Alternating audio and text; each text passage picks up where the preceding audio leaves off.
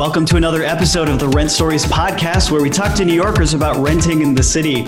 Today, we get to do our absolute favorite thing to do give away free rent and introduce you to our amazing winner. Today's guest and the latest winner of the free rent sweepstakes is Nina Thomas. Nina is a teacher, speaker, and blogger. She writes about issues related to class and race and her faith on her blog, brownlikecurry.com, and vlogs on her YouTube channel of the same name. We'll link to all of her social media in the show notes, but without further ado, welcome, Nina. Thank you for having me. Yeah, welcome. So, thank you so much for agreeing to come on the show and congratulations on winning the sweepstakes.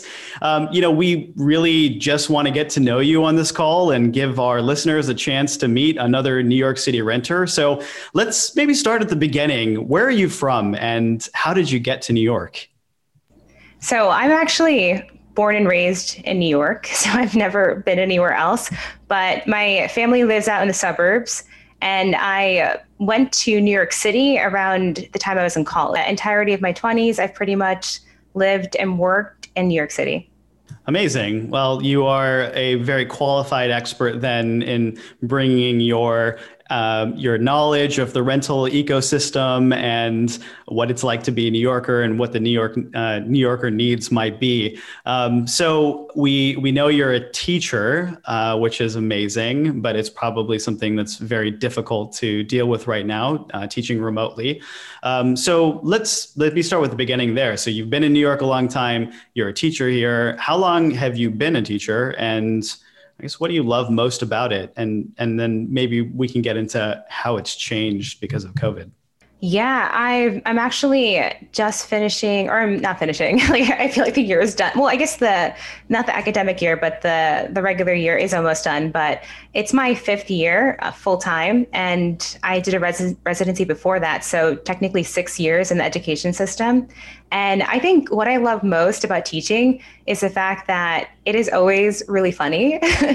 it's because you're working with I work with teenagers mostly, so I oh like I never have a boring moment and my friends who work in business always ask me for stories because their their jobs are I guess I mean it is also fun but they don't have the same types of stories. So I think for me what I love most is just my students and the interactions I have and I love that I also teach to a very diverse population of students so I love all of that that sounds really amazing. I I obviously work in business as a as a member of the Rent City team and although probably the most interesting thing that we get to do is talk to renters like you, we uh, we often miss out on on some of the human to human interaction that you would get in, in a normal non-business job uh, where your job is to interact with other people and educate them and um, and bring them on board. So what is it that you teach? So my license is special education. So I teach special education English specifically. And I work with a population of students who are learning disabled. So those are students who have a average IQ, but maybe they just learn a little bit differently. So ADHD, dyslexia, things like that. And also um, the school I work at has a special program for students with high functioning autism. So I work with those students with um, social pragmatic, things like that. So that's the population and the subject area.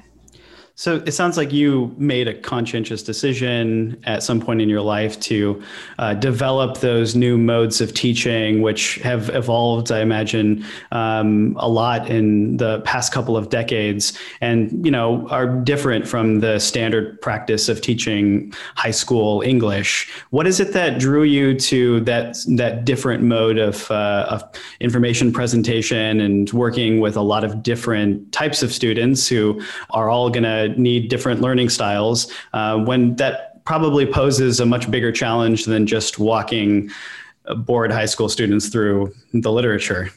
Yeah. So for the types of students that I teach, I think that um, honestly, I, I was a student who, when I was a lot younger, I struggled in school. And it was just because I wasn't engaged and find it very interesting. And I come from a South Asian background, so there was little tolerance for the fact that I didn't like school.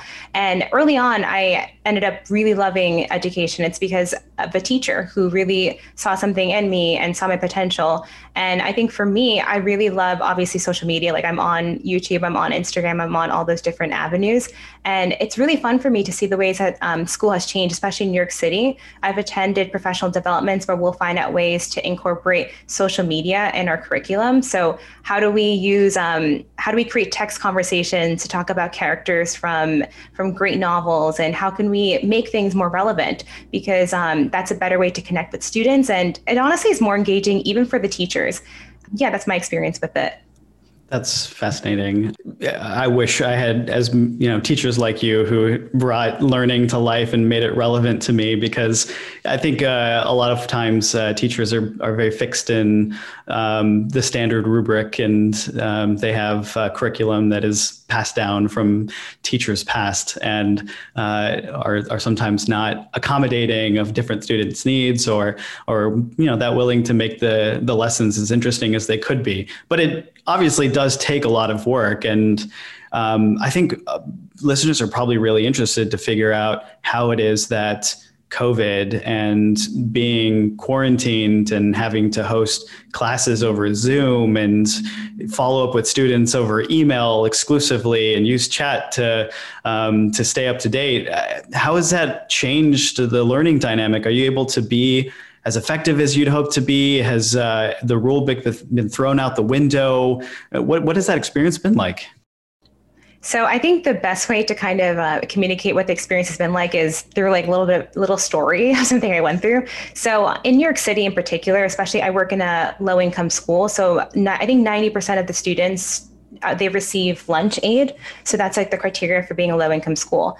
And um, so for those students, they, we can't legally require them to have their cameras on. We're, we can't penalize them and have that be required in any sort of way. So a lot of our students don't have their cameras on during instruction. And that's fine because a lot of the 11th graders, I've taught them in 10th grade before, but my current 10th graders, I would maybe see in the hallways beforehand, but otherwise I have no idea who they are. And I, I did have some students in person for a while, but then New York City school shut down, so they're not in person anymore, but most of them are online. And I went to the mall nearby where I work. And I had these group of girls get really excited to see me and they were like giggling and they're like, Hi, Miss Thomas, hi. And I'm like, Oh, wait, do I teach you? And apparently one of the girls is one of my students. And until she told me her name, I had no idea who she was.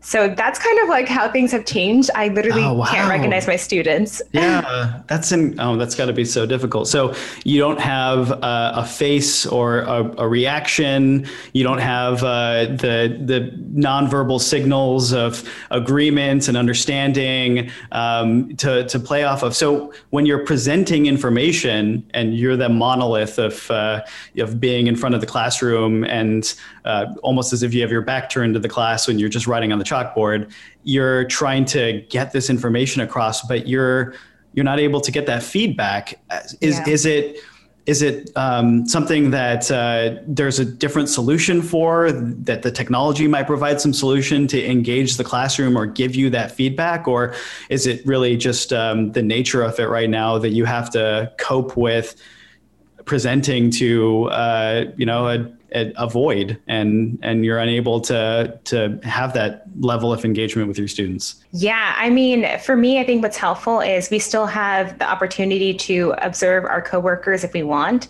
And one of my coworkers i heard that he's really great with engagement even though everything is online. So out of curiosity i asked him if i could just go and visit. And there are small ways like even just requiring any kind of response so okay tell me are you on this page everyone write in the chat yes or no so small things like that, I think that helps tremendously. And sometimes cold calling people, it helps a lot because honestly, I think we we've all we forget what it's like. But when you're in class and you've been in front of a computer for a while, you're going to get tired and bored. I'm sure there's students who are zoning out from time to time. So just having small ways to remind them, like, hey, like, are you here? I think that's really important. And there all also are really cool different plugins you can add, like Nearpod. Like if you if you mention this to any teacher, like it probably triggers them a little bit because there's almost too many plugins. But there are a lot of different options for teachers to kind of um, add things to their resources so that they can engage students in a different way. That's really cool. Well, at least uh, there is some initiative out there to make it more facilitated and easier for for teachers like you. So you're this amazing empathetic person who is working through a difficult situation, and you're also a public personality. You're out there uh, and talking about your life and talking about your experiences and um, really being an open book. And I'm sure that's uh, a little scary as a teacher because you have the scrutiny of your students and your administration and the public in general, and you have to be very careful. Um, but in, in general, also the the world is going more online. You know, renters are spending more and more time online because of remote work, and um, you know, you've already moved online to engage with your audience and tell stories about your religion and your culture and your work as a teacher. How did you get started with that? And was it something that kicked off during the pandemic, or is this something that you've been doing for a long time? So I my generation really grew up on YouTube kind of. I mean, around the time I was a teenager, I think that's when YouTube came out and it was like a really cool thing.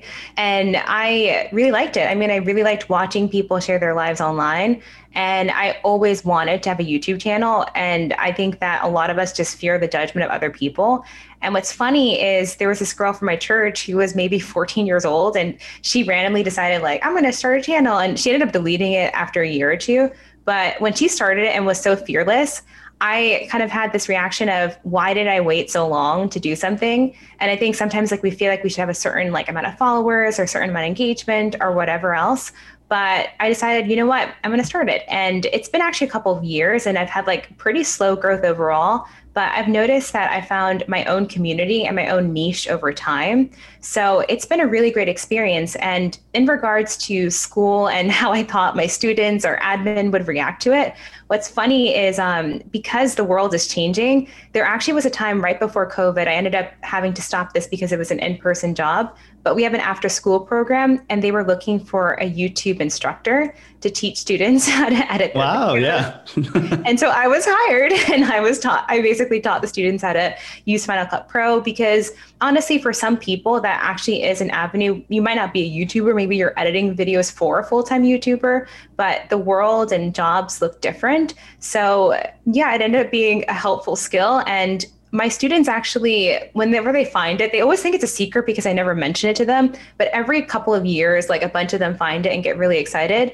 But it's always helped me connect with them. I've always felt like our relationship is better after it rather than worse. Well, I mean, I feel like they must get to know you and understand that you're not just this uh, face on a screen that teaches me and I don't have to show them who I am. You're, you know, a dimensionalized person with, you know, real life events and uh, you know you go and you get up in the morning and prepare for the day like everybody else. I, I feel like I never understood that about my teachers. You know, it was they they came into the classroom and I expected perfection and they expected perfection of me and uh, there was some toxicity in that relationship I I guess, but you know, probably equally coming from both sides and I would want. I wonder. This is a random question, but uh, do you have any students whose parents make them show up on video just so that they can be more engaged and visible in the class, or is this something that parents are seemingly understanding of and accommodating, and don't make their kids uh, show up in that way?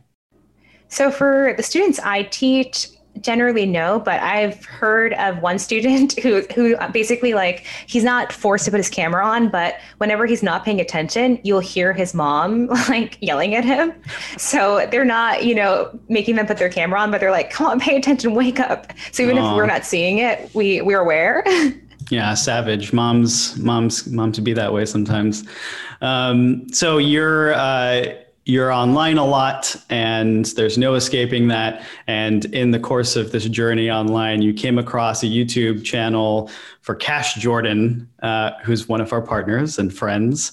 And I imagine you saw him talking about a free rent sweepstakes and an opportunity to help out your fellow New Yorkers by providing more transparency for the rental ecosystem. And you wrote a review and you won the contest and you got free rent. So tell us about that journey. Where did you first see the contest? What did you do when you got to the site? And um, what does that what does that free rent mean to you? I have followed Cash Jordan for I think a couple months now, like a little while. And I was talking to my older brother about this actually, but he got really excited because he's followed Cash Jordan. And even on Instagram, a lot of my friends follow him. I think it's one of those things where if you're in New York City, if you're a millennial, like you're looking at New York City apartments, you're probably following Cash Jordan. And I would just watch his videos all the time randomly, especially as the landscape of New York City renting has changed. It's been really interesting for me to hear his insights and his thoughts, and even just receive advice from him as well, because he seems like really down to down to earth and also um, very honest about what's happening in New York City currently. And in one of his videos, he just mentioned you could get a month of free rent by just leaving a review. And I'm one of those people where I'll enter anything, and I think I'm kind of lucky, and I guess I am. You are lucky.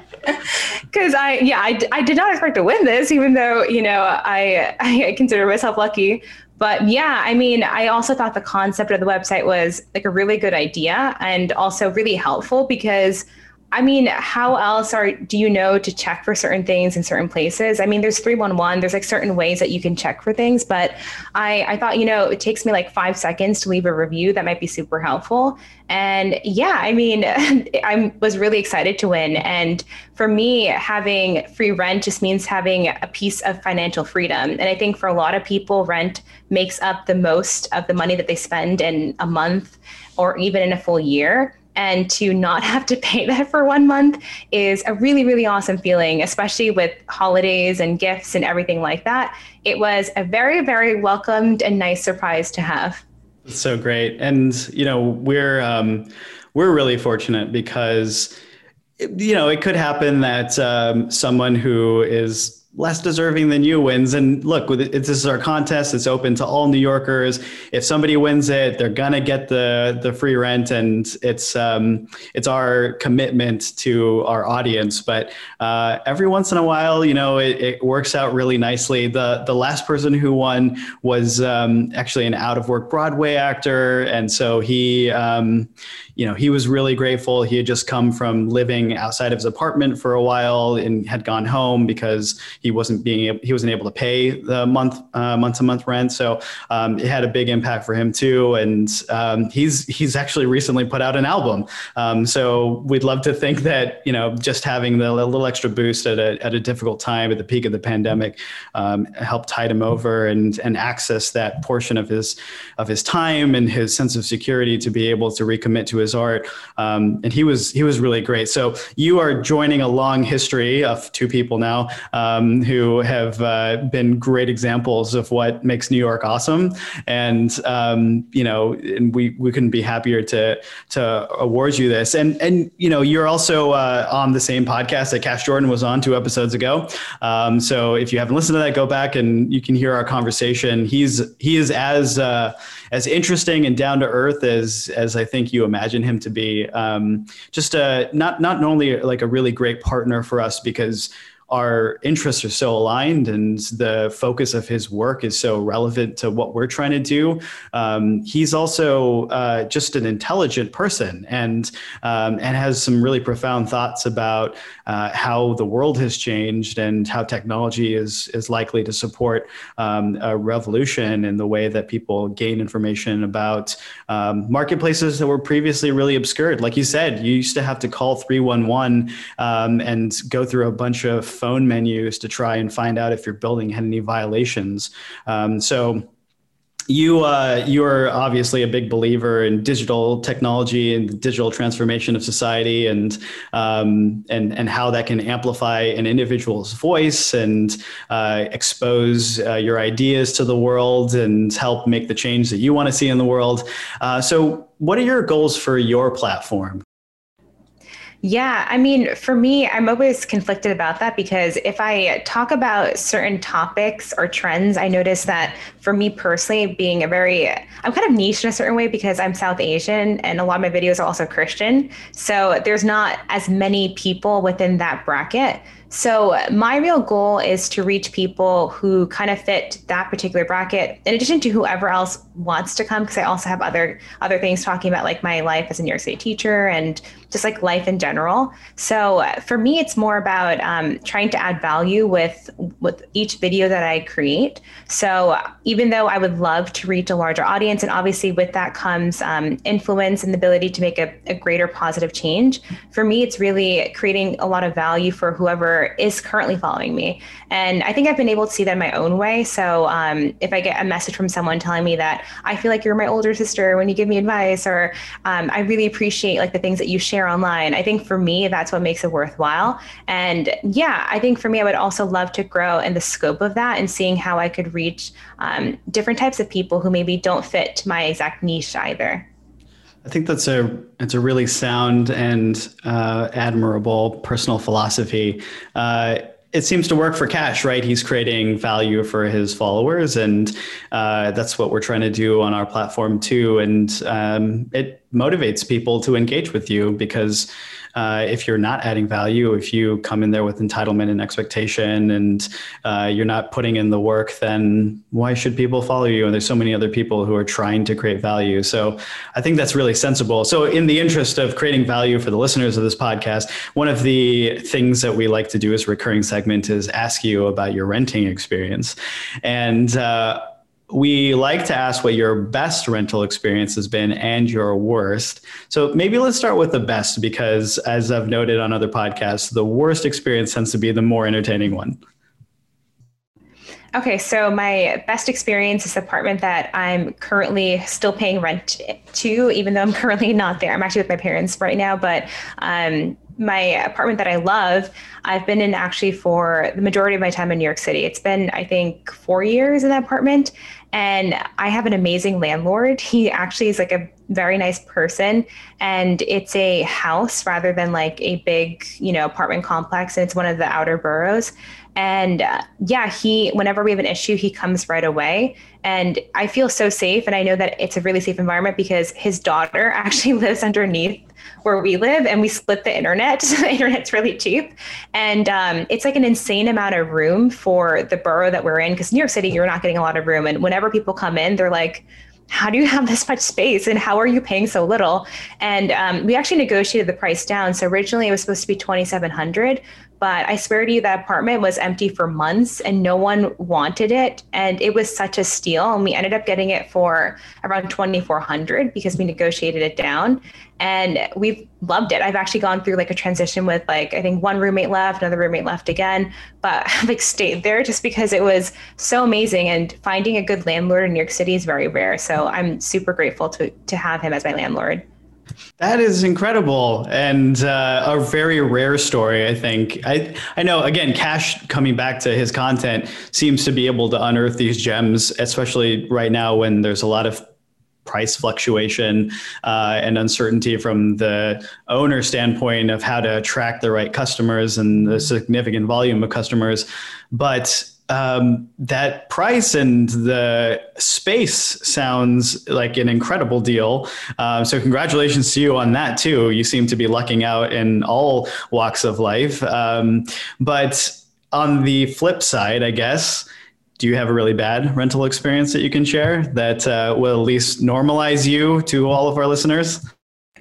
Yes, yes. My first experience in New York City was like really, really awful. So uh, the apartment ended up getting bed bugs. And there was a clause in the lease that said, even though it's literally illegal, the, the there was a clause in the lease that says that they would not pay for the removal. So that had to come out of pocket for us. And if they're like literally when we spoke to them about it, they gave us a little spray and they're like, here, like this is how you're going to deal with this problem. And their whole um, philosophy of it was the apartment does not have bed bugs when you come in. So if bed bugs come, you have brought them in. So you must pay for this. And, you know, I was a first year, I wasn't even a first year teacher, I was in my residency. So I was making $20,000 a year and then I have to pay for bed bug removal. So it was really, really awful. I never saw my landlord. Um, I think we used to joke there was like a homeless man who was like, you know, our neighbor. Um, and our packages got stolen a lot. So it was, you know, kind of the opposite of my experience now. But yeah. Wow. Yes, that uh, is something that um, most New Yorkers have to deal with at some point in their lives if they live here. Um, and there are laws that protect tenants um, when their houses are infested with bed bugs. There's reporting systems. That's where we actually get our information um, from uh, for the Rent City score uh, about pests. And um, so there is visibility of the information, but it can be really hard to trace. It can be really hard ensure that you're advocating for your own rights. And um, it's one of those things that needs to change in favor of the renters because you shouldn't have been saddled with that. That um, should be something that sat with the landlord. And uh, I, I I'm sorry that you had that experience. Um, Nina, thank you so much for joining us on the show today. Uh, it's been an absolute pleasure to talk to you. Uh, if you are listening to this podcast, you like hearing interesting voices, so please visit Nina's platforms, brownlikecurry.com. There's links on that website to her YouTube channel. Her uh, blog is full of great content. She shows up on other podcasts. You can tell she's a seasoned expert here. She's got the great microphone. If you're watching the video of this, it's because she is a professional talker. She's talking to students all day. She's teaching English. Uh, so you definitely have a lot to learn from her and uh, a lot more authentic New York City renting experiences. Nina, it's been wonderful. Thank you so much for joining us. Thank you for having me. Have a great rest of your day.